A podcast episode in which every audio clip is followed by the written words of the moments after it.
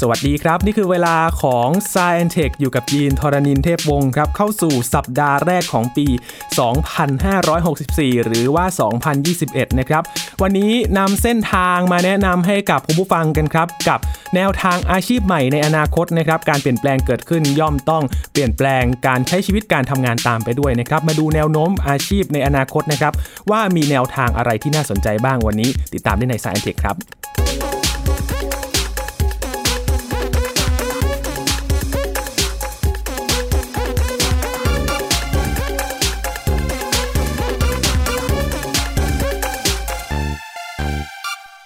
เป็นช่วงเวลาที่เทคโนโลยีเข้ามาปั่นป่วนการใช้ชีวิตพอสมควรเลยนะครับทำให้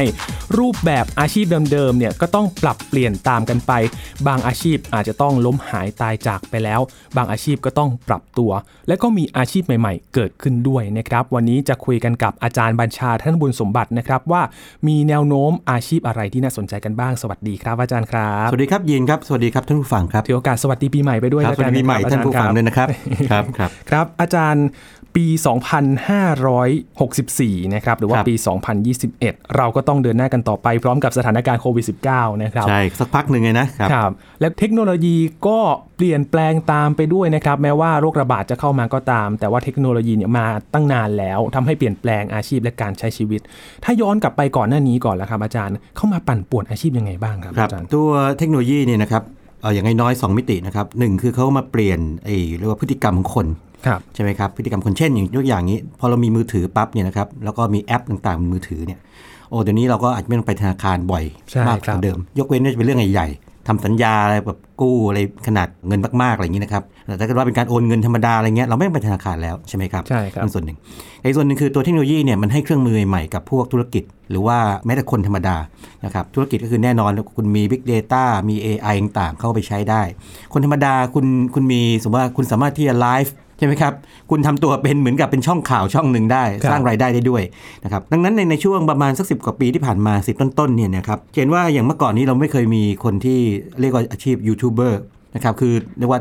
ถ่ายคลิปตัวเองแล้วก็เอาลงอินเทอร์เน็ต แล้วก็ทำได้ content ได้ทำเงินอย่างนั้นได้ต่างๆใช่ไหมฮะหรือแม้แต่ล่าสุดมีทิกต็อกเกอร์ด้วยนะครับเออผมเคยเดาเดาคำนี้เหมือนกันนะฮะตอนแรกยังไม่รู้ว่าคำนี้เขาเรียกทิกต็อกเกอร์จริงๆเนี่ยนะครับก็ก็ยังยังยังนั่นเลยยังบอกว่าเอ๊ะมันมันเรียกทิกต็อกเกอร์หรือเปล่าในเมื่คอรับยูทูบเลยยูทูบเบอร์เรียกคจนไทริงๆยนะเรียกดาวติ๊กต็อกดาวทิกตอกแล้วครับครับครับใช่อย่างนี้เป็นต้นนะฮะก็เป็นอาชีพเกิดใหม่หรือว่าอย่างกรณีของเอ่อ Grab Grab ซึ่งแท็กซี่ต่างๆ ตอนนี้ก็หันไปใช้ Grab เยอะมากขึ้นแล้วลองถามก็ดูเนี่ย ก็มีทั้งข้อดีและข้อด้อยอยู่ นะฮะแต่ว่าแน่นอนว่ามันมีข้อดีอยู่แน่ๆเพราะว่าแท็กซี่จำนวนมากก็ใช้ แล้วก็คนธรรมดาบางคนก็ขับ Grab แล้วครับเมื่อก่อนก็ไม่มีเป็นแพลตฟอร์มนะครับดังนั้นไอ้พวกเทคโนโลยีนี่นะครับอย่าง 10 ปีที่ผ่านมาเนี่ยถ้าเราไปดูไปถาม World Economic Forum เนี่ยนะครับที่เขาเคยทำสรุปเอาไว้เมื่อประมาณสัก 4-5 ปีก่อนเนี่ยนะครับซึ่งตอนนี้มันก็ยังเป็นจริงอยู่เนี่ยการ operate drone นะครับเมื่อก่อนก็ไม่มีไม่มีโดรนก็ไม่มีอาชีพนี้ใช่ไหมใช่ครับแล้วแม้แต่โดรนเองเนี่ยนะครับก็ยังยังแตกแยกย่อยไปอย่างเช่น เอาโดรนไปเป็นเรียกว่าเป็นผู้สื่อข่าวแบบถ่ายจากถ่ายมุมภาพสูมุมสูงงใช่ไหมฮะครับเก็บข้อมูลแบบภาพกว้างอะไรต่างๆนะหรือเข้าไปในที่ที่มันเข้ายากอืมใช่ไหมครับ การถ่ายภาพยนตร์ มุมสูงใช่ไหมตอนนี้กลายเป็นเรื่องที่ง่ายง่ายขึ้น เมื่อก่อนนี่ต้องขึ้นเฮลิคอปเตอร์ใช่ใช่นะฮะหรือแม้แต่เรื่องทางการเกษตรเนี่ยเอาโดรนไปฉีดฉีดปุ๋ยพ่นฉีดยาพ่นยาต่างๆนะคครัรับ บ แล้วก็บางบริษัทก็ทำแล้ว แล้วก็ถ้าดูตัวที่โดรนโดรนเองเนี่ยมันก็เติบโตขึ้น แล้วก็อย่างกรณีของไอ้พวก cloud computing ที่เกิดขึ้นมาเนี่ยครับในช่วง 10 ปีที่ผ่านมาเนี่ยนะครับก็มีผู้เชี่ยวชาญก็มีอาชีพเกิดขึ้นมาตาม หรือแม้แต่อย่างนี้นะครับยินกินลองคิดดูนะครับตอนนี้ถ้าดูโซเชียลมีเดียเนี่ยคนใช้ Facebook เยอะสุดถูกไหมครับ ใช่ครับ พันห้าร้อยล้านคน ถ้าเกิดเขาบอกเขาบอกว่าถ้าเป็นประเทศนี่คือใหญ่ใหญ่กว่าจีนอีกใช่ไหมใช่ไหมถ้าเป็นประเทศใช่ไหมประเทศใช่ครับ Facebook เลยนะฮะทีนี้ดูไอ้โซเชียลมีเดียเนี่ยก็แปลว่าอย่างนี้ถ้ามองในแง่การตลาดเนี่ยโอ้โหเราจะขายสินค้าอะไรให้กลุ่มไหนดีเงี้ยก็ต้องมีมี analyst หรือว่ามีมีนักวิเคราะห์หรือมีผู้จัดการไปไปวิเคราะห์ข้อมูลในโซเชียลมีเดียก็เกิดอาชีพพวกนี้ขึ้นมาครับนะครับดังนั้นเนี่ยนะครับจะเห็นว่าเทคโนโลยีนี้เข้ามาเปลี่ยนแปลงทั้งวิถีชีวิต แล้วก็ให้เครื่องมือกับ ทางธุรกิจแล้วก็คนปัจเจกชนเนี่ยอย่างชัดเจนมากเลยหรืออย่างทบทบทวนกันนิดหนึ่งเมื่อประมาณสักต้นปี 2019 ตอนที่ เรียกว่าเราจัดรายการร่วมกันใหม่ๆเนาะครับเราเคยเล่าถึงว่าจีนเนี่ยเปิดเผย 13 อาชีพใหม่โอ้ลองเร็วๆนิดนึงนะครับครับเช่นเป็น technician ด้านวิศวกรรมด้านของ AI IoT Big ครับ Data Cloud Computing เห็นไหมฮะ ตอนนี้มันเป็นเรื่องเป็นคำปกติไปแล้วนะครับ หรือผู้จัดการด้าน Digitalization คือคนจัดการโครงสร้างองค์กรผ่านแพลตฟอร์มดิจิทัลครับนะครับ เกี่ยว e-sport ทั้งผู้เล่นคือนักกีฬาเอง หรือผู้ประกอบการอีสปอร์ตคุณจะจัดสนามจัดอีเวนต์ต่างๆใช่ไหมขึ้นไปยังไงใช่ไหมครับคนขับโดรนเมื่อกี้พูดไปแล้วครับตัวแทนภาคการเกษตรที่วิเคราะห์ Big Data นะครับใช้ IoT ไปจับเอาพวกอุณหภูมิความชื้นทิศทางลมนะครับแล้วก็แนะนำว่าช่วงนี้ควรจะดูแลพืชพันธุ์อย่างไรเป็นต้น ให้คำแนะนำได้นะครับคนติดตั้งทดสอบ IoT หุ่นยนต์นะทั้งผู้ประกอบการพนักงานซ่อมบำรุง ทั้งหลายทั้งปวงเหล่านี้นะครับอย่างจีนเนี่ยเขาบอกว่าเขาอยากจะเป็นประเทศที่มีความก้าวหน้าทางเรียกว่าเศรษฐกิจสังคม น่าจะอยากเป็นอันดับหนึ่งของโลกเนี่ยฮะเขาก็ประกาศว่าให้ตรงเนี้ยเป็นอาชีพ อย่างเป็นทางการเลย โดยกระทรวงทรัพยากรมนุษย์และสวัสดิการสังคมนะครับเห็นว่ามันมันมีมันมีเอ่อเรียกว่าสิ่งที่เกิดขึ้นแล้วอย่างชัดเจน แล้วก็มันมาพร้อมเทคโนโลยีรวมทั้งหมดเลยเนาะครับทั้งหมดเลยนะครับมี AI มี Big Data มี Data มานะครับนะ cloud computing ต่างๆทีนี้ถ้า project ไปข้างหน้า ผมก็ลองไปค้นดู ปรากฏว่าก็มีคนพูดถึงหลายคนเหมือนกันนะครับ แต่ว่า ข้อมูลที่พูดถึงเป็นระบบมากที่สุดเท่าที่ค้นได้นี่นะครับทำโดยบริษัท Cognizant ซึ่งเป็นบริษัททางด้านพวกเกี่ยวกับดิจิทัลพวกนี้ที่ปรึกษานะฮะทำเมื่อปีก่อนนี่เองปี 2019ครับซึ่งก็ยังใหม่พอสมควรนะจริงๆจะว่าก็ไม่เปลี่ยนมาก เขาจัดออกมาทั้ง42 อาชีพเนี่ย ทีนี้ตอนอ่านนี่ผมตาลายเหมือนกันนะใช้เวลาทั้งอ่านอยู่ 2 วันเยอะเลยนะครับเยอะเยอะครับเยอะเยอะทีนี้เขาเขาไม่ยอมจัดกลุ่มให้ด้วยเขาเขาไล่หนึ่งสองสามไปถึงสี่สองเนี่ยครับผมก็ลองคิดดูว่าเอ้ยมันมันต้องจัดกลุ่มหน่อยปรากฏว่าเขาจัดกลุ่มเนี่ยอ่ามันเริ่มเห็นภาพชัดขึ้นมาเยอะเลยครับการจัดกลุ่มเนี่ยนะครับ ผมมองเป็น 2 มิติแบบนี้ มิติที่ 1 คือมิติเชิงเทคโนโลยีไปขับเคลื่อน เช่น AI Big Data ครับนะครับ เรื่องเกี่ยวกับ Cyberspace พูดง่ายๆคือดิจิทัลทั้งหลายนั่นเองนะครับ หรือว่าพวก e-commerce ซึ่งก็มีการใช้เอหรือว่าการพาณิชย์ร่วมกับพวก IT ต่างๆนะครับ นั่นคือมิติเชิงเชิงเทคโนโลยี กับอีกมิติหนึ่งคือเชิงว่าเอาไปใช้กับเรื่องอะไร เช่น สุขภาพ การเงินพลังงานครับนะครับที่อยู่อาศัย สิ่งแวดล้อมหรือว่าการจัดการองค์กรนะครับอ่าสองสองมิตินี้เนี่ยมันไม่แยกขาดจากกัน เพราะว่าคุณมีเทคโนโลยีคุณก็เอาไปใช้ในเรื่องต่าง แต่ว่าที่จะพูดต่อไปนี้เนี่ยมันมันมันอาจจะมองนี่ไงว่า แล้วแต่ว่ามองจากมุมไหนนะครับอืมแต่ก็มีความเชื่อมโยงกันอยู่ทุกกลุ่มอาชีพเลยใช่ใช่เรามาดู AI กันก่อนไหมครับนะครับยินว่าพอมี AI แบบใช้กันมากๆขึ้นเนี่ยนะครับจะมีอาชีพอะไรเกิดขึ้นมาได้บ้างสมมติว่าบริษัทแห่งหนึ่งเดิมทีไม่เคยมี AI เลยเนี่ยนะครับอ่าแล้วต่อมามีการใช้ AI มากขึ้นเนี่ย มีข้อมูลมีระบบก็ต้องมีคนจัดการ ใช่ก็มี manager เนาะครับ manager นี่น่าสนใจนะครับ เพราะว่าถึงที่สุดแล้วเนี่ยไม่ใช่ว่าทั้งบริษัทมีแต่ AI ไม่มีคนอยู่จะมาคุมเราก็ไม่ได้คนคนยังต้องทำงานกับ AI อยู่ใช่ไหมครับแต่คนเนี่ยก็ต้องเป็นด้วยก็คือทำงานเป็นด้วยเพราะฉะนั้นมันต้องมีการ training อืม คนหรือว่าการจัดการให้คนเนี่ยทำงานกับ AI หรือครับ Machine เนี่ยนะครับได้อย่างราบรื่น เพราะฉะนั้นคนที่จะมาดูแลภาพรวมในองค์กรนั้นเนี่ยก็เรียกว่า Man Machine Teaming Manager คือทำให้ AI กับคนเนี่ยทำงานด้วยกันเป็นทีมครับเดิมเดิมทีเรามีแต่คนเนี่ยนะครับเราก็จะมี HR มีต่างๆใช่ไหมหรือว่าหัวหน้าเนี่ยนะครับคอยจัดการเป็นทีมแต่คราวนี้เนี่ยมันมันไม่ใช่แค่คนละมันต้อง AI ด้วยต้องเข้ากันนะฮะเป็นอย่างนั้นไปนะครับหรือว่าถ้าเกิดว่ามองมองเชิง business ก็คือว่าต้องมีคนที่วางแผนธุรกิจที่ใช้ AI ครับนะครับ หรือว่าถึงขนาดที่แบบนี้เลยนะครับ ถึงขนาดที่บอกงี้บอกว่าเนี่ย AI เนี่ยถ้าเกิดว่ามันแบบคล้ายๆมันแห้งๆเหมือนหุ่นยนต์ถามคำตอบคำอะไรแบบเนี้ยลูกค้าเราอาจจะไม่ค่อยชอบคือสมมติว่าเรามีมี bot เนาะคุยคุยกับลูกค้าเนี่ยนะครับ อ๊ะจะทำยังไงให้มันมันมี personality คือมีมีบุคลิกภาพ แล้วก็บุคลิกภาพต้องไม่เป็นหนึ่งเดียวด้วยนะ คืออย่างนี้คนคนหนึ่งเนี่ยเขาอาจจะชอบคุยแบบกระชับแบบถามว่ามี service นี้ไหมถามเร็วคำนี้ไหมตอบเร็วจบเลยอะถามจบเลยแล้วตัดสินใจตรงนั้นเลย บางคนอาจจะต้องการถามนู่นถามนี่ซอกแซกนึกภาพไหมมันก็เหมือนคนปกตินะเวลาซื้อของใช่ไหมฮะเป็นธรรมชาติเป็นธรรมชาติบางบางคนแบบต้องการความเร็วแบบว่ารู้เลยว่าในใจปักธงมาแล้วอยากได้อย่างนี้ปั๊บมีก็เอาไม่มีก็จบไปครับบางคนอยากถามนู่นถามนี่ก่อนบางคนถามเฉยอืมๆ AI เนี่ยนะครับก็ต้องมีเรียกว่าถูกจัดการให้มีบุคลิกภาพ เพื่อที่จะเรียกว่ามีความมีไมตรีจิต นี่ฝรั่งใช้คำนี้นะครับใช้ว่า rapport ครับต่อต่อลูกค้าที่มาคุยด้วย คือไฟล์จูนเลย เพราะฉะนั้นมันก็ต้องมีดีไซเนอร์ นะครับคนออกแบบให้ AI มันมีบุคลิกแบบนี้ครับแล้วก็ต้องมีคล้ายๆหัวหน้าทีมที่คอยคอยดูแลตรงนี้อยู่ ว่าลูกค้าเราเป็นแบบนี้ AI เราจะตอบสนองต่อคนกลุ่มนี้ไงสมมติว่าคนคนนี้โทรเข้ามาหรือติดต่อเข้ามาทางทางแชทไม่ว่าจะทางโซเชียลมีเดียไงปั๊บเนี่ยครับ AI ตัวที่ไปไปดูแลลูกค้าเนี้ยต้องมา มันเหมือนกับเวลาเราเข้าไปซื้อประกัน หรือทำอะไรกับคนในองค์กรบางองค์กรที่ต้องการขาย service เราอย่างนี้ไหมจะมีบางคนคุยกับเราดีหน่อยใช่บางคนครับคุยกับเราไม่รู้เรื่อง จริงๆไม่ยินใช่ไหมเออเราหรือบางคนเราชอบคุยกับเขามากหน่อยเพราะว่าเขาคุยกับเรามันถูกคอถูกชะตากันดีนี่แหละครับอันนี้อาจจะเป็นอาชีพใหม่ที่เกิดขึ้นมา มีความขายเก่งนะฮะใช่ใช่คือต้องดูไปดูแล AI เพราะว่า AI จู่ๆมันจะพัฒนาบุคลิกภาพตัวเองขึ้นมาไม่ได้ ถ้าครับเกิดว่าไม่มีคนที่คอยดูมันอยู่ใช่นะครับครับทีนี้มันก็จะมีแบบนี้เหมือนกันนะครับบอกว่าเอ๊ะถึงที่สุดแล้วเนี่ยเวลาสมมติว่ายินครับเวลาเราใช้ Google Search หรือว่า Facebook ต่างๆเนี่ยมันมันก็ต้องแบบว่าคล้ายๆกับเอา Big Data มาคำนวณเนื้อะดูว่าพฤติกรรมของผู้บริโภคเป็นยังไงใช่ไหมคำถามคืออัลกอริทึมที่มันใช้เนี่ยมันมันคล้ายๆมันเป็นกลางพอสมควรไหมจนกระทั่งได้ข้อมูลที่ดี หรือว่ามันมี bias อยู่ อะไรแบบนี้เป็นต้นครับปรากฏว่าไงรู้ไหมครับ คาดการณ์กันว่านะครับ Cognizant คาดการณ์ว่าน่าจะมี auditor คือคนคอยตรวจสอบครับอัลกอริทึมของ AI ว่าอัลกอริทึมที่ AI ที่คุณใช้อยู่เนี่ยนะครับมันมีความเป็นกลาง จนกระทั่งคุณได้ข้อมูลที่มีคุณภาพ หรือว่ามันถูก bias จนกระทั่งคุณเรียกว่า คุณเหมือนเหมือนกับคุณใส่แว่นสีบางสีเนี่ยคุณก็เห็นอะไรบางอย่างนั่นเองอย่างอื่นคุณไม่เห็นนะครับ เป็นเรียกว่า algorithm bias auditor สำหรับ AI เลย อันนี้น่าสนใจมากเลยครับน่าสนใจไหมแปลกไหมแปลกนะครับเออแต่ว่าที่สุดก็โยงกับมนุษย์อีกเหมือนกันว่ามันจะมี bias ไม่ bias แต่ว่ามันก็ต้องเกี่ยวข้องเชิงเทคนิคด้วยนะฮะเป็นอาชีพที่เราอาจจะไม่เคยได้ยินมาก่อน หรือไม่คิดถึงมาก่อนว่าเออเนอะอัลกอริทึมที่มันมัน bias เนี่ยหรือว่าพฤติกรรมคนมันเปลี่ยนไปแล้วแต่ว่าอัลกอริทึมมันถูกออกแบบมาเหมือนเดิมเนี่ยนะฮะอืมก็ไม่ได้ก็ครับคุณต้องปรับอัลกอริทึมใหม่ นะครับครับนี่เป็นต้น เพราะว่าเป็นสิ่งที่สงสัยอยู่ทุกวันนี้เลยนะครับว่าทางที่เราเสิร์ชอยู่ตอนเนี้ยมันไบแอสหรือเปล่า โอ้มันมันคงมี bias บางอย่าง อย่างเช่นเอาง่ายๆเลยนะฮะเออจริงๆอันนี้คงกล่าวได้ก็มี search engine บางบริษัทอะไม่ไม่เอ่ยนามมันคงไม่เป็นไรนะฮะ ถูกทางยุโรปนี่ฟ้องเป็นเป็นเงินมหาศาลเลยบอกว่าคุณ bias ไอไอ search engine คุณเนี่ยเพื่อให้ไอตัวที่ปรากฏบนจอเนี่ยมามุ่งเข้าสู่สิ่งที่คุณขายอยู่ หรือว่าสิ่งที่เกี่ยวข้องกับคุณไงใช่ครับโดนโดนไปเยอะนะครับ อันนี้อะอันนี้ bias แน่นอนแต่ว่าเป็นการ bias ที่เข้าใจได้นะครับแต่อันนี้ไอ้การ bias แบบนี้เนี่ยนะครับที่ที่เขาพยายามจะจับผิดเนี่ยคือว่าเขาอยากจะได้ข้อมูลที่ดีที่มีคุณภาพเพื่อใช้ในการตัดสินใจเชิงนโยบายไงครับนะครับทีนี้กรณี AI ยังมีอีกเรื่องหนึ่งปัจจุบันเราพูดถึงเรื่อง risk คือเรื่องของความเสี่ยงเยอะมากเลย ยินครับ เอาง่ายๆเลย เราใช้สมมติว่าโน้ตบุ๊กนะครับ หรือ PC หรือหรือว่าแม้แต่มือถือเราเนี่ยครับสมมติว่าโน้ตบุ๊กเรา hang นี่ฮะ โอ้โห เสียอารมณ์ขึ้นนะ สมมติว่าพรุ่งนี้จะส่งงานหรือจะ present พรุ่งนี้เนี่ยครับมา hang ตอนตอนเที่ยงคืนเนี่ยหนาวยุ่งเลยนะครับหนาวเลยนะครับเนี่ยถ้า service ของคอมพิวเตอร์ไม่ดีเนี่ย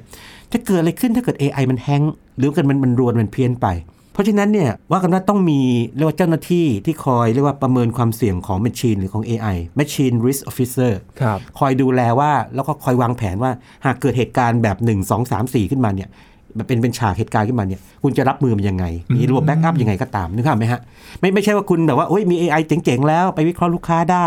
เราก็วางนโยบายหรือว่ามีมาตรการต่างๆ ต่อไปนี้ เกิด AI มันเกิดเพี้ยนขึ้นมา แบบตัวฮาร์ดแวร์ซอฟต์แวร์มันเพี้ยนมาเนี่ยทำไงไม่ได้ล่ะถูกไหมครับ เดินต่อไม่ได้ครับก็เป็นอาชีพที่เป็นไปได้มากๆนะครับหากมีการใช้มากขึ้น ผู้ที่มาบริหารความเสี่ยงนะครับครับจัดการกับความเสี่ยงที่เกิดขึ้น ใช่ใช่นี่เห็นว่าเฉพาะ AI อย่างเดียวนี่ก็ล่อไปหลายมิติแล้วถูกไหมใช่เพราะว่าครับเพราะว่าจริง ๆ แล้วเนี่ยมองมองแง่หนึ่งครับมันก็คือมาแทนมนุษย์ในบางเรื่องโดยเฉพาะเรื่องที่ทำซ้ำๆหรือว่าบางเรื่องที่ต้องประมวลผลข้อมูลเยอะ ๆ ซึ่งมนุษย์อาจจะเกินความสามารถหรือใช้เวลานานกว่าครับแต่ในที่สุดเนี่ยมันก็ต้องมีคนที่คอยดูแลไอ้ ระบบนี้ แล้วก็คนที่คอยดูแลมนุษย์กับระบบนี้อีกทีหนึ่งครับ ใช่ครับโอ้ครัโหบแค่ AI เท่านั้นนะครับอาจาอ่ารย์ใช่ใช่แล้วถ้าแตกไปกลุ่มอื่นๆอีกนะครับอาจารย์กลุ่มอื่นอย่างเช่น สมมติว่าถ้าพูดถึงเรื่อง Big Data เนี่ยก็อาจจะทับซ้อนกันอยู่ระดับหนึ่งนะครับแต่มันจะมีบางอาชีพที่น่าสนใจเลย คืออย่างนี้ครับยีน ยีนลองจินตนาการเป็นอย่างนี้นะครับ สมมติว่ายีนเข้าไปในเว็บเว็บหนึ่งนะฮะ แล้วยีนก็ไปกรอกข้อมูลบางอย่างเพื่อจะซื้อของ หรือว่าไปสอบถามใครไปคุยกับใครนะครับแล้วยีนก็ใช้โซเชียลมีเดียอีกอันหนึ่งเนาะ ยีนก็คุยกับเพื่อนไปนะครับ หรือว่าไปค้นหาไปดูหนังฟังเพลงนะครับอ่าดูนู่นดูนี่ปั๊บเนี่ย สิ่งที่เกิดขึ้นคือข้อมูลของยีนก็จะถูกกระจายไปตามที่ต่างๆ ถูกไหมใช่ครับ ปรากฏว่าอย่างนี้ มีการคาดการณ์ว่าในอนาคตอาจจะมีคนที่ทำหน้าที่แบบนี้ คืออาจใช้ AI ร่วมด้วยนะ แต่ต้องมีคนด้วยอย่างนี้ คอยคล้ายๆกับเป็นนักสืบข้อมูล ไปสืบข้อมูลสิว่าไหนดูซิลูกค้ากลุ่มนี้เนี่ยนะครับไอ้กลุ่มอายุประมาณเท่านี้เนี่ยนะครับเขาไปเขาไปทิ้งร่องรอยข้อมูลเขาไว้ที่ไหนบ้าง แล้วดึงมันเข้ามา ประมวลแล้วก็ประมวลผลขึ้นมา เพื่อที่จะดูอินไซต์หาเรียกว่าการอย่างรู้ว่าจริง ๆ แล้วเนี่ยเขามีไลฟ์สไตล์ยังไงชอบต่างอะไรเออชอบอะไรแบบนั้นนะฮะแน่นอนว่าเครื่องจักรต้องช่วยแน่ๆแต่ว่าในที่สุดเนี่ยคนต้องตัดสินใจไงแล้วก็คนที่อาจจะต้องแบบว่าคอยซอกแซกเนี่ยก็ต้องคอยดูแล AI ทีนึงใช่ไหมไม่ใช่ AI มันไปทำงานอย่างเดียวเนี่ยนะครับอันนี้เป็นอาจจะเป็นอาชีพใหม่เรียกว่า Data Detective นักสืบข้อมูลโอ้ยนักสืบเลยเหรอครับไม่ใช้คำนักใช้คำ detective เลยนักสืบข้อมูลนะครับซึ่งธุรกิจอุตสาหกรรมเนี่ยนะครับจริงๆอาจจะใช้อยู่แล้วก็ได้นะนะแต่ว่า ถ้าใช้อยู่แล้วก็แปลว่ามันจะทวีความสำคัญมากยิ่งขึ้นครับนะครับหรืออย่างบางอย่างนะครับยินยินสังเกตไหมเราเราลบไฟล์ทิ้งไป เราลบอะไรบางอย่างทิ้งไปเนี่ยเพราะเรามองว่าเป็นขยะ หรืออย่างเหมือนเมื่อของอะเนอะของไม่ใช้เราก็ทิ้งหรือไปทิ้งไปบริจาคไปต่างๆนะครับครับ แต่ในมุมมองของ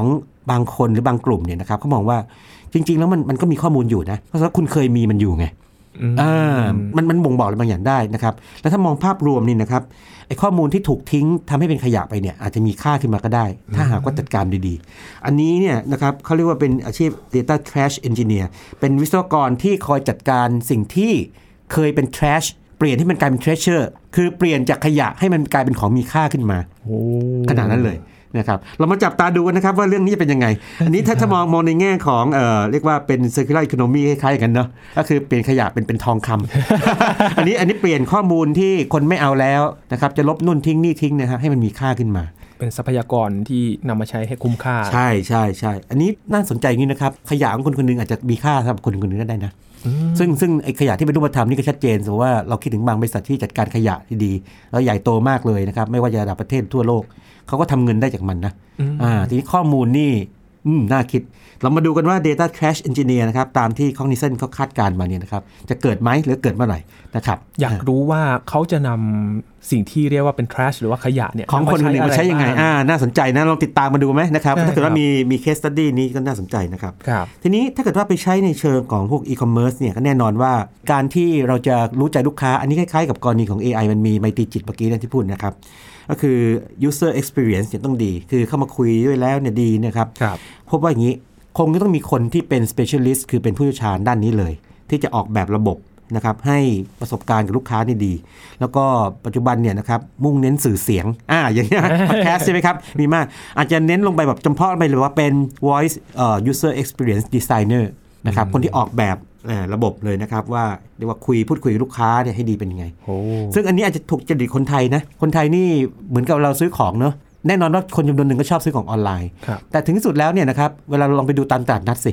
เราจะคุยกับพ่อค้าแม่ค้าใช่ไหมใช่ถามครับนู่นนิดนี่หน่อยอันนี้เป็นยังไงเนี่ยทักทายกันหใช้รือยังไงไม่หรือไม่เราไม่คุยกับเขาเขาก็ทักทายเราใช่ไหมครับอะมาอีกแล้วอะไรอย่างงี้ดีใจจังอะไรใช่ไหมมันเป็นอย่างนั้นมันเป็นลักษณะของคนจำนวนหนึ่งก็เป็นแบบนั้นครับนะครับก็คือตอบสนองต่อผู้ใช้หรือ user หรือ customer นะครับให้ให้ถูกใจเขานั่นเอง สร้างประสบการณ์ ถูกต้องทุกประสบการณ์ ซึ่งเป็นเรื่องสำคัญสำหรับคน Gen Y ยียีนี่นับเป็นอะไรนะ Gen Gen Y Gen C เออ Gen Z จริงๆก็วายตอนปลายตอนปลายใช่ใช่ว่าว่ากันว่าอย่างเงี้ยคนอย่างคน Gen X ตอนปลายอย่างผมอย่างผมเนี่ยก็จะต้องการอะไรที่มั่นคงหน่อยเนอะต้องการทรัพย์สิน แต่ว่าคน Gen Y นี่อาจจะต้องการ experience ครับนะครับเป็นอย่างนั้นไปนะครับแล้วก็คาดการณ์ว่าอย่างกรณี e-commerce เนี่ยเป็นไปได้ว่าถ้าเกิดว่าอีกหน่อยเนี่ยพวกร้านค้าปลีกเนี่ยครับมันมันกลายเป็น virtual ไปบางร้านหมดเลยเนี่ยแต่ว่าของมันเยอะไงอาจจะต้องมีคล้ายๆกับ มีเป็น virtual store เชปาคือเป็นงี้คนนำทางแบบพาเราเข้าไปในโลกออนไลน์เพื่อไปดูสินค้านั่นสิแต่ว่าเนี่ยครับเขาต้องมีข้อมูลเราก่อนอยู่ดีครับนะครับเพราะว่าต้องถ้าไปซื้อเลยมันอาจจะเงาเงาๆนะครับ ใช่ใช่ก็มีมีมีคนทำหน้าที่แบบนี้นะคครัรับบเพราะว่าจริง ๆ แล้วที่ต้องเป็นคนเพราะว่าอย่างนี้ เข้าใจว่าคนที่คิดถึงเรื่องอาชีพแบบนี้เนี่ยคงยังมองว่า AI เนี่ยถึงที่สุดแล้วยังไม่สามารถที่จะแทนที่มนุษย์ได้ร้อยเปอร์เซ็นต์แน่นอน ในแง่ของบุคลิกภาพ การปรับเปลี่ยนน้ำเสียงตามสถานการณ์ครับคิดดูนะเวลาเราคุยกับคนคนหนึ่งเนี่ยนะครับสมมติว่าเราเห็นเขากำลังยิ้มแย้มแจ่มใสเราต้องคุยนั่นเสียงแจ่มใสใช่ไหมครับแต่ถ้าเกิดหน้าเขาเศร้าๆเกิดว่ามันมีเหตุการณ์ไม่ดีเกิดขึ้นกับเขาอะไรอย่างนี้นะครับเจ็บป่วยหรืออะไรก็ตามนี่นะครับแหมเราจะไปสดใสแบบอย่างนั้นมันก็อาจจะไม่ใช่ก็ต้องถามถึงสาธุสุขดิบใช่ไหมครับอะไรอย่างนี้เป็นต้น ซึ่ง AI เนี่ยพยายามไปในทิศทางนั้น แต่ว่าคงจะไม่ร้อยเปอร์เซ็นต์ในปัจจุบันก็ต้องเป็นคนอยู่นะครับอืมมนุษย์ก็ยังโหยหาเรื่องของ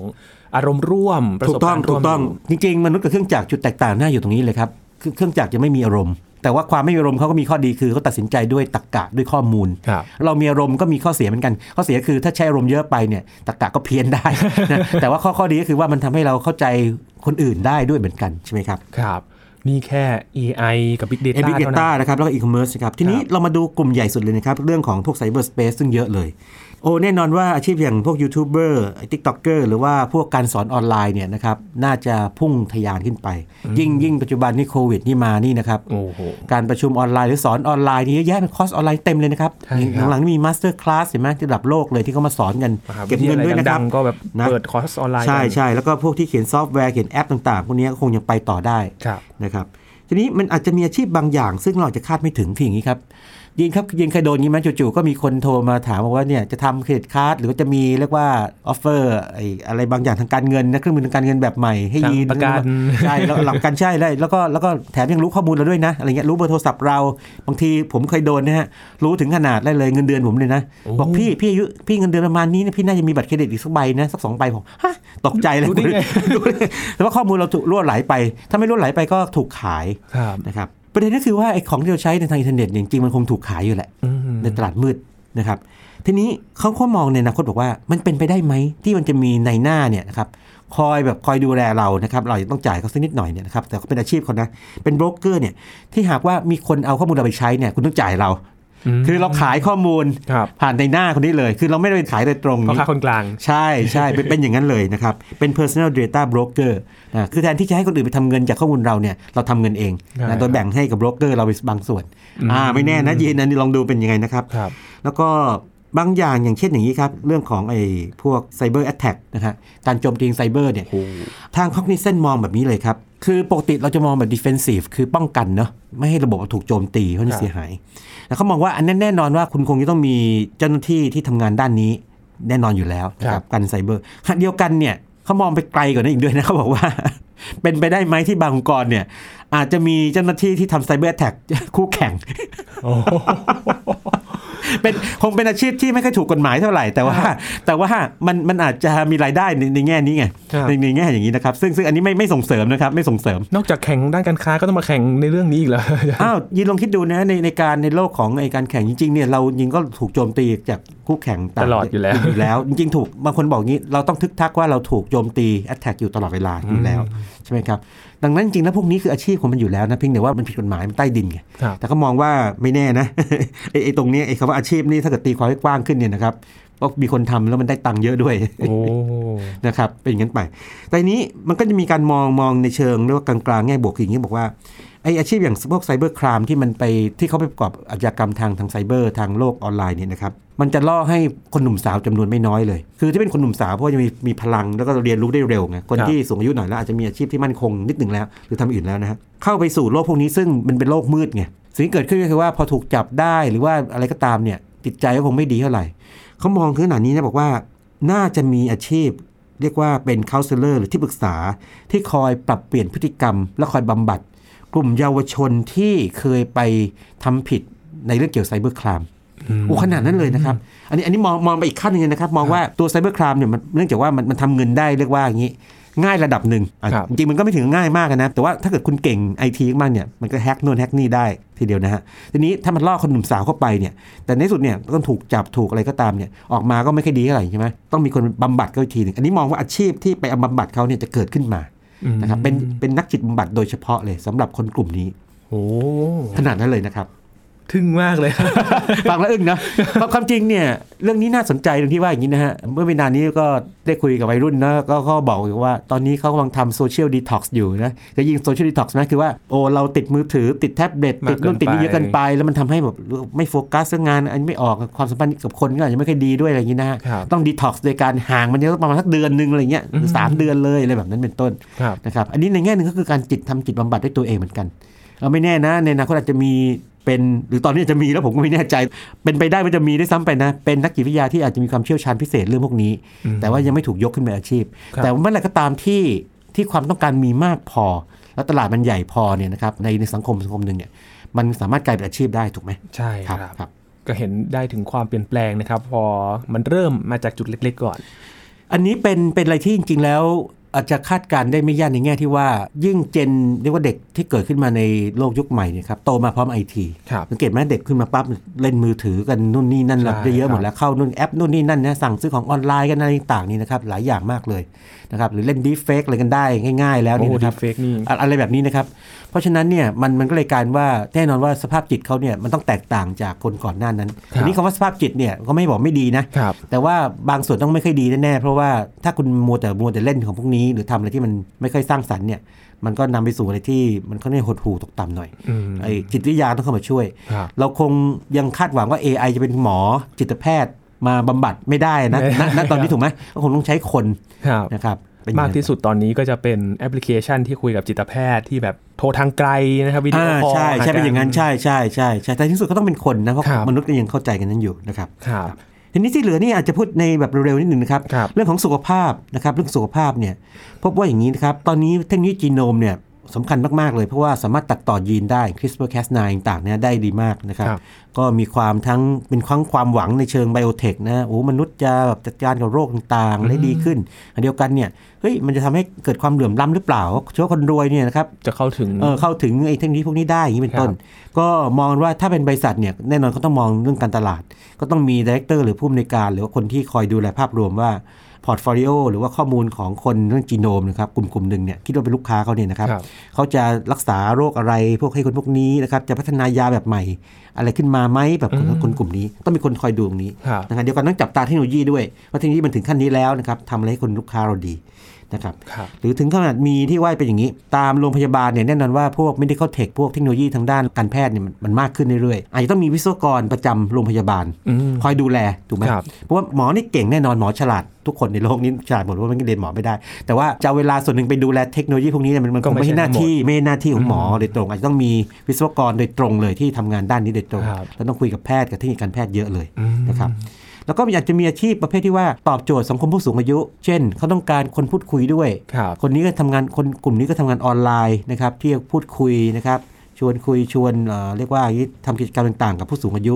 นี่เขามีชื่อเรียกเล่นๆนะเรียก walker talker เออนะครับเออผมยังไม่แน่ใจว่าทำไมใช้คำแบบนี้นะ แต่ว่าคำเรียกง่ายๆคือแบบนั้น อันนี้คือสังคมฝรั่งครับนะครับนั่นคือเกี่ยวกับเรื่องสุขภาพโอ้นะครับแล้วถ้าโควิด -19 มาอีกก็น่าจะเปลี่ยนไปอีก รอบหนึ่งไหมครับอาจารย์ ถ้าโควิด -19 มาเรื่องของเทคโนโลยีผู้สูงอายุมันก็จะต้องแบบโอ้ยิ่งยิ่งยิ่งรองรับยิ่งยิ่งสำคัญใหญ่เลยเพราะว่ากรณีโควิด -19 นี่เขาเรียกว่า attack หรือว่าโจมตีผู้สูงอายุนี่มากมากกว่ากลุ่มอื่นครับนะครับต้องเรียกว่ามากพอๆกับกลุ่มที่มีโรคประจำตัวครับนะครับ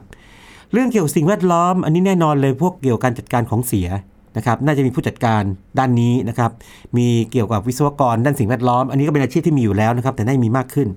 มีคนที่คอยดูแลพวกเป็นอย่างนี้นะเขาเรียก Thai Water Architect อันนี้แปลกทีนะ คืออย่างนี้มันมีการทำนายว่าพอน้ำทะเลสูงขึ้นจากการที่เกิด global warming climate change นี่นะครับครับสถาปนิกส่วนหนึ่งเนี่ยนะครับอาจจะต้องมีความชำนาญเฉพาะทางเลย เกี่ยวกับการออกแบบบ้านหรือว่าออกแบบเมืองนะครับทำนองในในพื้นที่บริเวณนั้นเนี่ยที่มันรับกับชายฝั่ง ว่าถ้าเกิดว่าน้ำมันท่วมสูงขึ้นมาแล้วมันลดลงไปคือมีน้ำขึ้นน้ำลงพวกนี้นะครับครับตัวบ้านแล้วก็ระบบต่างๆในบ้านต้องเป็นยังไงเป็นต้นอืมนะครับถึงขนาดนั้นเลยนะครับแล้วก็มองกันว่าหากว่าเอ่อเราไม่ค่อยเชื่อใจพวกอาหารที่มันอาจจะมีสารปนเปื้อนพวกใช้ยายาฆ่าแมลงใช่ไหมครับอ่าต้องปลูกผักกินเอง แต่ทีนี้พื้นที่ก็ไม่เคอยมีในเมืองนี่นะครับก็ปลูกผักแนวดิ่งอันนี้ต้องมีเรียกคอนซัลเทนคือผู้ให้คำแนะนำเกี่ยวกับการปลูกผักแนวดิ่งนี่เป็นต้นโอ้โหอ่าเป็นเป็นงั้นเลยนะครับ อันนี้เป็นเชิงเชิงสิ่งแวดล้อมนะครับครับ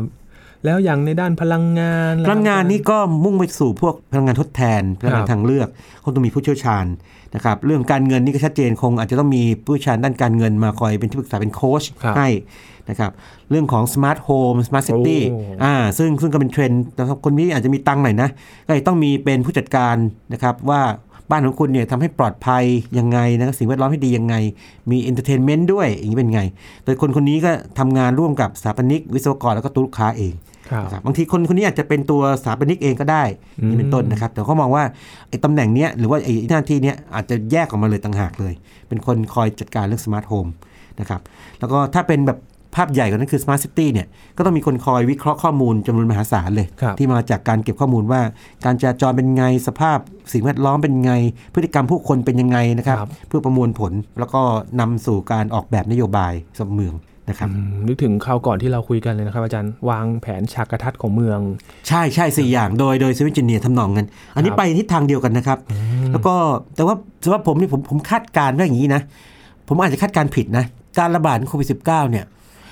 ถ้าคนที่เขาคิดด้วยตรรกะเนี่ยเขามองว่าเมืองใหญ่ๆเนี่ยไม่น่าจะเป็นอะไรทิศทางเลือกที่ดีละอืมเพราะเมืองใหญ่เนี่ยพอเกิดการระบาดปั๊บเนี่ยการจัดระบาดการหนักยากมากเลยไอ้โมเดลที่จำได้ไหมที่มันแบ่งเมืองเป็นเมืองขนาดย่อมๆหรือครับขนาดกลางๆให้หแต่ลายว่าเมืเดิองนทางง่ายอ่าแต่เชื่อมเชื่อมต่อกันด้วยรถรถไฟความเร็วสูง หรืออะไรก็ตามเนี่ยนะครัครับบหรือไฮเปอร์ลูปหรืออะไรก็ตามเนี่ยหรืออะไรอื่นๆนะที่จะมีเนี่ยนะครับแล้วถ้าเกิดว่ามันเกิดอะไรผิดพลาดขึ้นในเมืองนั้นเนี่ยมันสามารถที่ตัดเมืองนั้นออกจากการเชื่อมต่อเมืองอื่นอืมน่าจะเป็นทางเลือกที่อาจจะดีกว่าอืม แต่ความความรู้สึกคืออย่างนั้นนะฮะครับอะมาเราดูกันต่อไปเพราะว่าเราไม่สามารถที่จะเอาตรกกะอย่างเดียวเนี่ยตัดสินอะไรได้ เพราะว่าถึงสุดแล้วเนี่ยเราก็ยังเห็นเมืองเติบโตต่อไปเนาะเอาง่ายๆกรุงเทพก็ก็ไม่หยุดถูกไหมฮะแล้วเมืองต่างก็ยังเติบโตไม่หยุดนะจริงๆแล้วเป็นอย่างนั้นจริงด้วยอืมนะครับยกเว้นเมืองจีนที่จีนเนี่ยอาจจะแตกต่างจีนนี่เขาเป็นคอมเพล็กซ์ของเมืองเลย คือเมืองใหญ่เมืองกลางอยู่เป็นกลุ่มของเมืองเลย แล้วก็มีรถรถไฟความเร็วสูงเนี่ยเชื่อมต่อเข้าไปถึงถนนเชื่อมต่อ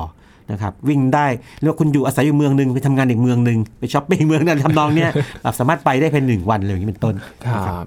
นี่ก็เป็นโจทย์สำคัญนะครับกับแนวทางอาชีพที่น่าจะเป็นการจุดประกายโดยเฉพาะน้องๆคนรุ่นใหม่นะครับที่จะหาแนวทางสร้างอาชีพในอนาคตด้วยนะครับอาจารย์ครับครับแล้วสุดท้ายสักหนึ่งนาทีนะครับคืออย่างนี้ฮะถ้าเป็นองค์กรเนี่ยนะครับอาจจะต้องมีผู้จัดการที่คอยเสาะหาคนที่มีความสามารถเฉพาะทาง แล้วก็พัฒนาเขาให้เก่งขึ้นมา เฉพาะทางเรียก talent manager คือปกติเราคิดถึง HR ใช่ไหมแต่อันนี้แบบเฉพาะลงไปเลยนะครับ มีคนที่ดูแลเรื่องเกี่ยวกับ subscription คือโมเดล subscription เนี่ยนะครับ ตอนนี้มันมาแรงในแง่ที่ว่าคน จำนวนหนึ่งนะครับบอกไม่อยากซื้อของเด็ดขาดละเช่นแม้แต่รถยนต์อะไรอย่างนี้นะฮะอยากจะเปลี่ยนรถทุก ๆ 3 ปีอะไรเงี้ยจะได้ดูใหม่ตลอดนะครับครับเออคุณแค่ subscribe อย่างนี้เป็นต้น ไม่ไม่ใช่แค่ Netflix นะไม่ใช่นะที่ subscribe รถเนี่ยฮะไม่แน่นะบ้านเนี่ยอาจจะอีกหน่อยก็ไปตามมาด้วยนะครับนะครับแล้วก็มีคนที่อันนี้ผมชอบมากเลย ผมเคยพูดเรื่องนี้กับคนในองค์กรผมนะฮะระดับผู้บริหารด้วยนะครับบอกว่าอย่างนี้บอกว่าบางหน่วยงานย่อยๆของเราเนี่ยเออมันเทไปฝั่งหนึ่งคือแบบผู้หญิงล้วนเลยอะไรเงี้ยเยอะมากเลย ผมบอกมันก็มีข้อดีคือว่าผู้หญิงละเอียดอ่อน แต่ขณะเดียวกันเนี่ยมันขาดความหลากหลายในการคิดและมุมมอง จะดีจะดีไม่น้อยหากว่ามีทั้งเรียกว่าเพศสภาพหรือว่าเพศต่างๆเนี่ยนะครับที่คละแล้วก็การศึกษาต่างกันคละกันไปด้วย แต่แก่นยังอยู่ ปรากฏว่าตรงกับที่เขามีเส้นศึกษามาเลยเขาบอกว่า ในอนาคตในองค์กรเนี่ยอาจจะมีเขาเรียกว่า genetic diversity officer คือคนที่คอยดูว่าดูแลว่าองค์กรคุณเนี่ยต้องมีความหลากหลายครับในแง่ของมนุษย์นั่นแหละนะครับ ทั้งเพศเพศสภาพการศึกษาต่างๆเนี่ยครับให้ให้มันเหมาะสมนะ ให้มันมีแค่ความเรียกว่ายืดหยุ่นต่างๆ เพื่อจะตอบรับกับโจทย์ต่างๆที่มาใหม่ ไม่ใช่เทไปทิศทางเดียว เช่นผู้หญิงล้วนผู้ชายล้วนหรือคแบรับบนี้หรือวิธีคิดเหมือนกันหมดเลย คือถ้าวิธีคิดเหมือนกันหมดเนี่ยถ้าไปถูกทางในบางเรื่องก็ดี แต่ว่า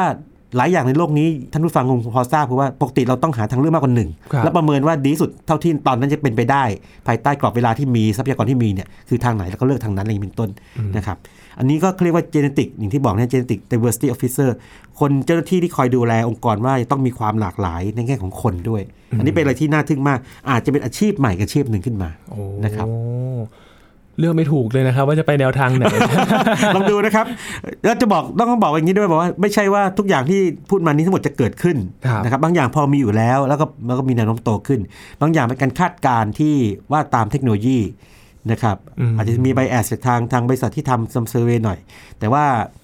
อย่าประมาทมนุษย์นะฮะ เพราะว่าเราชอบสร้างอะไรที่สนุกสนุกขึ้นมาเสมอ แล้วก็เรื่องอาชีพนี่ หลังๆนี่เห็นว่าเปลี่ยนเร็วมากด้วย ใช่ครับ นะครับ แล้วบางคนเนี่ยต้องพูดอย่างนี้มีมากกว่าหนึ่งอาชีพในตัวคนเดียวก็มีถูกไหมครับ ในยุคนี้นะครับครัก็บมีทางเลือกในการบริหารจัดการงานต่างๆ แล้วก็มีอาชีพที่ท้าทายบางอาชีพเนี่ยคุยกับเพื่อนเนี่ย เอ้ามีอาชีพแบบนี้ด้วยหรือก็ใช่มีนะครับใช่อาจารย์ครับนี่ก็เป็น ตัวอย่างหนึ่งนะครับที่เห็นถึงความเปลี่ยนแปลงและแนวโน้มในอนาคตนะครับชวนมองทิศทางข้างหน้าไปพร้อม ๆ กันนะครับ ว่าในอนาคตเราจะมีแนวทางในการพัฒนาอาชีพอย่างไรบ้าง ให้สอดคล้องกับการเปลี่ยนแปลงของเทคโนโลยี แล้วก็สิ่งที่เกิดขึ้นในโลกนี้นะครับวันนี้ขอบคุณอาจารย์บัญชามากๆครับเลยยินดีครับมากครับ นี่คือ Science Tech นะครับคุณผู้ฟังติดตามรายการก็ได้ที่ www.thaipbspodcast.com รวมถึงพอดแคสต์ช่องทางต่างๆ ที่คุณกำลังรับฟังอยู่นะครับอัปเดตเรื่องราววิทยาศาสตร์เทคโนโลยี และนวัตกรรมกับเราได้ที่นี่ทุกที่ทุกเวลา ถ้าหากว่าอยากรู้เรื่องไหนนะครับ ส่งคำถามมาให้กับเราได้ที่แฟนเพจ Facebook ไทย PBS Podcast นะครับ เราจะพยายามหาคำตอบมาให้คุณผู้ฟังได้ติดตามกันครับ ช่วงนี้ยีนทรณินเทพวงศ์พร้อมกับอาจารย์บัญชาธนบุญสมบัติลาไปก่อนนะครับ สวัสดีครับ